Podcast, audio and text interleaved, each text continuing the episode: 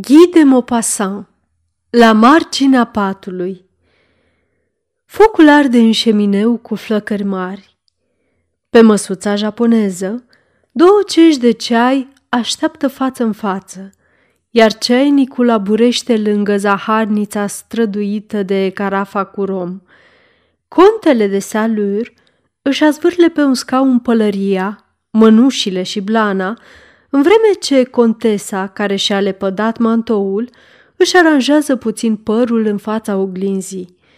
Își zâmbește drăguț, netezindu-și ușor cu vârful degetelor ei fine și sclipind de inele zulufii de pe tâmple.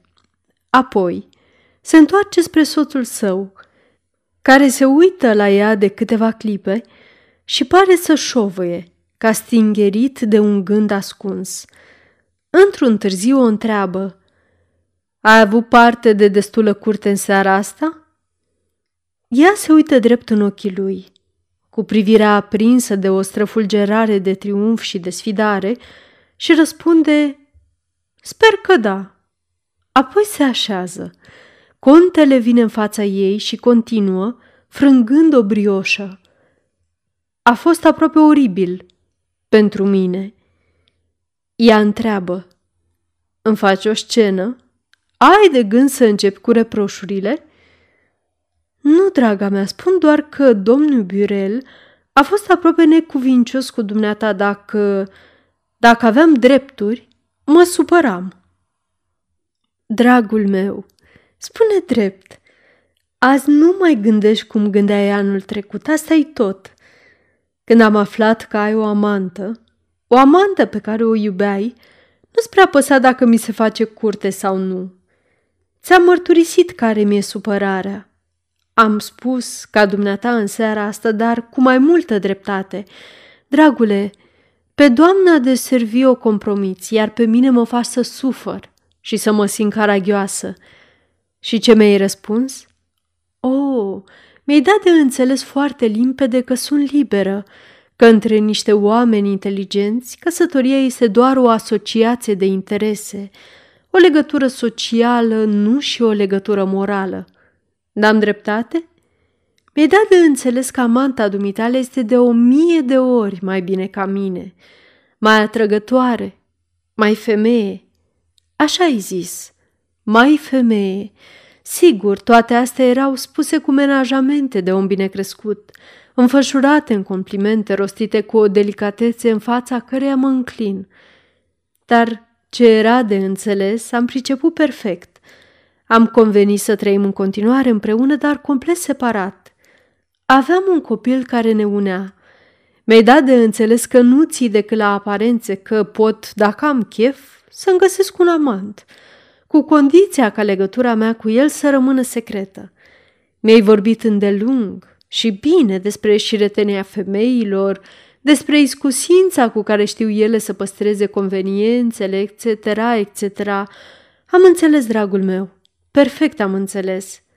Pe atunci o iubeai mult de tot pe doamna de Servy, iar dragostea mea legitimă, dragostea mea legală, te stânjenea. Îți răpeam probabil din libertate. De atunci am trăit despărțiți. Ieșim în lume împreună, ne întoarcem împreună, dar fiecare se retrage în apartamentul lui.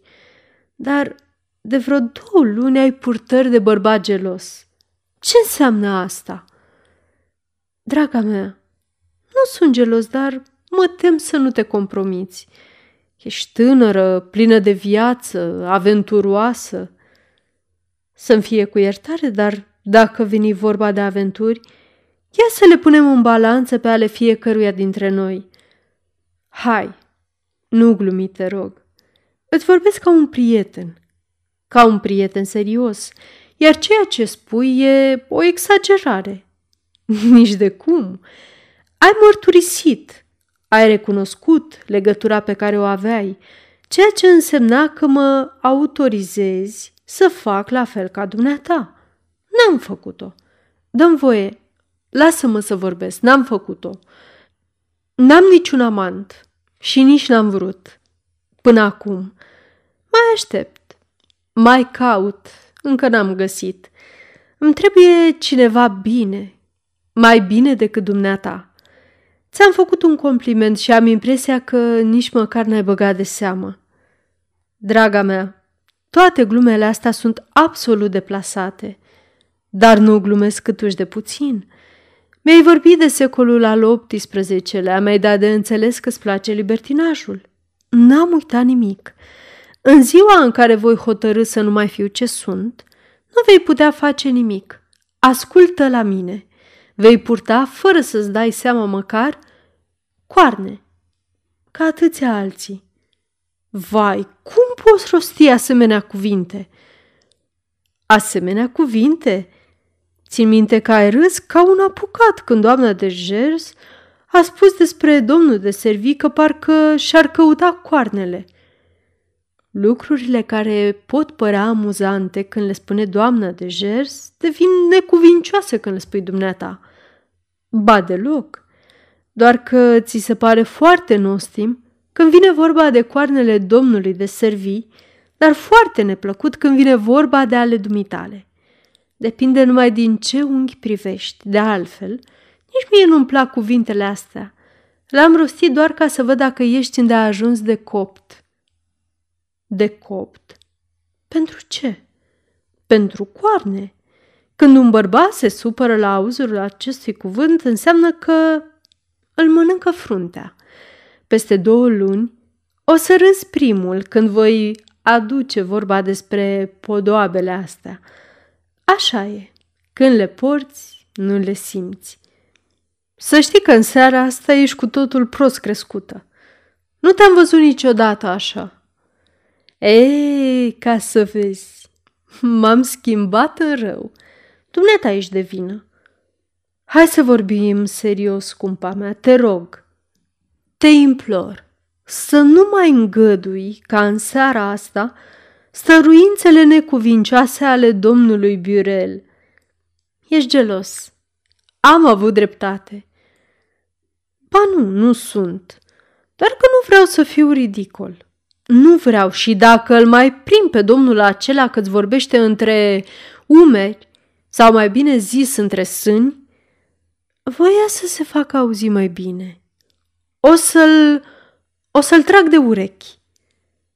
Nu cumva te-ai îndrăgostit de mine? Te poți îndrăgosti și de femei mai puțin frumoase. Ca să vezi. Doar că eu nu mai sunt îndrăgostită de dumneata. Contele s-a ridicat, dă ocol măsuței și trecând prin spatele soției sale o sărută iute pe ceafă. Ea sare în picioare și privindu-l fix în ochi îi spune: gata cu glumele astea între noi. Te rog, trăim separat. S-a isprăvit. Hai, nu te supăra, de la o vreme ești tot mai fermecătoare. Înseamnă... Înseamnă că am câștigat. Și dumneata ești de părere că m-am copt? Ești fermecătoare, draga mea. Ai niște brațe, un ten, niște umeri care i-ar plăcea domnului Biurel. Ești nemiloasă, dar zău, nu cunosc nicio femeie atât de atrăgătoare ca dumneata. Ești nemâncat. Poftim? Am zis că ești nemâncat. Cum adică? Când n-ai mâncat, ți se face foame, iar când ți-e foame, îți vine să mănânci lucruri care în alt moment nu ți-ar plăcea. Eu sunt mâncarea, dată mai de mult de o parte, dar din care ți-ar plăcea să te înfrupți în seara asta. O, Marguerite, dar de unde ai învățat să vorbești în felul ăsta? De la dumneata. Iată, de când te-ai despărțit de doamna de Servy, ai avut, din câte știu, patru metrese. De asta dată cocote, în felul lor artiste. Și atunci, cum aș putea explica altfel decât printr-o foame de moment tentativele dumitale din seara asta? Ți-am spus-o fără înconjur și fără politețuri. M-am îndrăgostit din nou de dumneata. Tare, tare de tot. Poftim, Ia uzi. Și ai vrea să o iei de la capăt? Da, doamnă. În seara asta. Of, Marguerite. Bun. Iarăși te-ai scandalizat. Dragul meu, să fim înțeleși. Nu ne mai suntem nimic unul celuilalt, nu-i așa? Sunt soția dumitale, e adevărat, dar soția dumitale liberă. Eram pe punctul de a începe o altă legătură, iar dumneata îmi cer să-ți acord întâietate. Ți-o voi acorda la același preț. Nu înțeleg. Să-ți explic. Sunt la fel de bine ca artistele dumitale, dar fii sincer, de o mie de ori mai bine. Mai bine decât cea mai bine, de o mie de ori. Și cât te-a costat dumneaei cea mai bine în trei luni? Nu mai pricep nimic.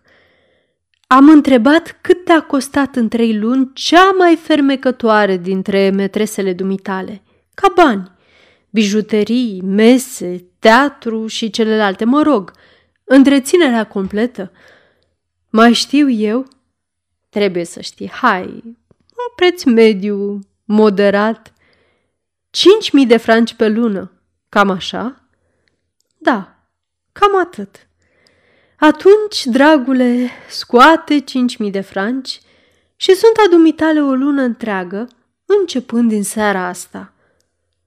Ai nebunit. E, dacă o iei așa, noapte bună. Contesa trece la dânsa în dormitor. Patul este pregătit. În odaie plutește un parfum ușor care pătrunde în draperii. Contele apare în prag. Ce frumos miroase aici! Adevărat? Și totuși e același parfum. Hm, uimitor! Miroase foarte frumos. Se poate, dar acum fă-mi plăcerea și pleacă pentru că vreau să mă culc. Marguerite, pleacă! Contele intră în dormitor și se așeză într-un fotoliu. Contesa, a, dacă e pe așa, să nu spui că nu ți-am spus. Cu mișcări încete, își dă bluza cu care a fost la bal, lăsându-și goale brațele albe. Apoi le ridică deasupra capului ca să-și despletească părul în fața oglinzii. Iar de sub o spumă de dantele, la marginea corsetului de mătase neagră, se ivește ceva trandafiriu. Contele sare în picioare și se duce spre ea. Contesa, să nu te apropii de mine că mă supăr. El o strânge în brațe și îi caută buzele. Atunci, aplecându-se iute, ea își facă de pe măsuța de toaletă un pahar cu apă de gură parfumată și peste umăr îl aruncă în față soțului ei. El se ridică și roind, furios, mormăind. Asta e o prostie! Se prea poate, dar știi ce condiție am pus? Cinci mii de franci. Ar fi o stupiditate. De ce? Cum de ce? Să plătesc ca să mă culc cu soția mea? Vai, ce cuvinte urâte folosești! Așa o fi, dar îți repet că ar fi stupid să-mi plătesc soția, soția legitimă. E mult mai stupid ca, având o soție legitimă, să plătești niște cocote. De acord, dar nu vreau să fiu caragios. Contesa s-a așezat pe o sofă. Își scoate încet ciorapii, întorcându-i ca pe o piele de șarpe. Pulpa ei trandafirie iese din teaca de mătase mov, iar piciorul delicat se sprijină pe covor. Contele se apropie puțin și spune cu glas drăgăstos: ce idee trăsnită mai e și asta? Care idee? Să-mi cer cinci mii de franci. Nimic mai firesc. Suntem străini unul față de celălalt, nu-i așa? Dar mă dorești. mă poți lua de nevastă de vreme ce suntem căsătoriți. Și atunci mă cumperi, poate puțin mai ieftin decât pe alta. Însă ia, gândește-te, banii ăștia, în loc să ajungă la vreo pupăză care cine știe ce-ar face cu ei, vor rămâne în casa dumitale, în menajul dumitale. Și apoi, pentru un bărbat inteligent, ce poate fi mai nostim, mai original, decât să-și plătească propria soție? În amorul nelegitim, bărbaților le place doar ceea ce costă mult, foarte mult. Dai amorului nostru, legitim, un preț nou, îi aduce o savoare de desfrâu, un dram de impudoare, tarifându-l ca pe amorul contracost. Nu am dreptate. Se ridică aproape goală și se îndreptă spre un cabinet de toaletă. Acum, domnule, pleacă. Sau sun să vină camerista. Contele, în picioare, perplex, se uită la ea și deodată îi aruncă portofelul în obraz. Ține, hoțomanco! Poftim șase mii, dar ai grijă.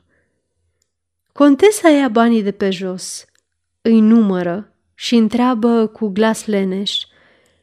Să ce? Să nu te obișnuiești. Ea izbucnește în râs și, îndreptându-se spre el, spune: Cinci mii pe lună, stimabile, sau te trimit înapoi la cocotele dumitale. Ba chiar dacă, dacă ai să fii mulțumit, am să urc prețul. Sfârșit.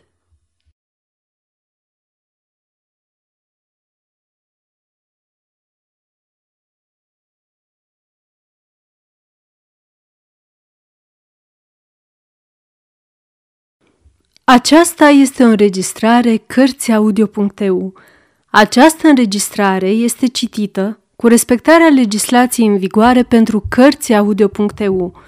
Copierea, repostarea, multiplicarea, vânzarea, închirierea și sau difuzarea publică a acestei înregistrări, fără acordul scris al Cărțiaudio punct e u, constituie infracțiune și se pedepsește conform legislației în vigoare.